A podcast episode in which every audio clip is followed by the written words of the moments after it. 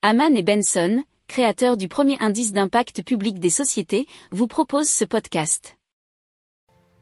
Haman and Benson, a vision for your future. Le journal des stratèges. Et effectivement, euh, Engie et Masdar ont annoncé vendredi la conclusion d'une alliance stratégique afin de développer un pôle d'hydrogène vert aux Émirats arabes unis pour lequel ils prévoient un investissement d'environ 5 milliards de dollars, soit euh, environ 4 milliards d'euros. L'objectif des deux entreprises, c'est de déployer des projets d'une capacité d'au moins 2 gigawatts d'hydrogène décarboné, et cela d'ici 2030. Alors Masdar agira comme investisseur et développeur de projets d'énergie renouvelable, tandis qu'Engie comme leader dans le déploiement de l'hydrogène bas carbone, ont précisé les deux groupes un communiqué.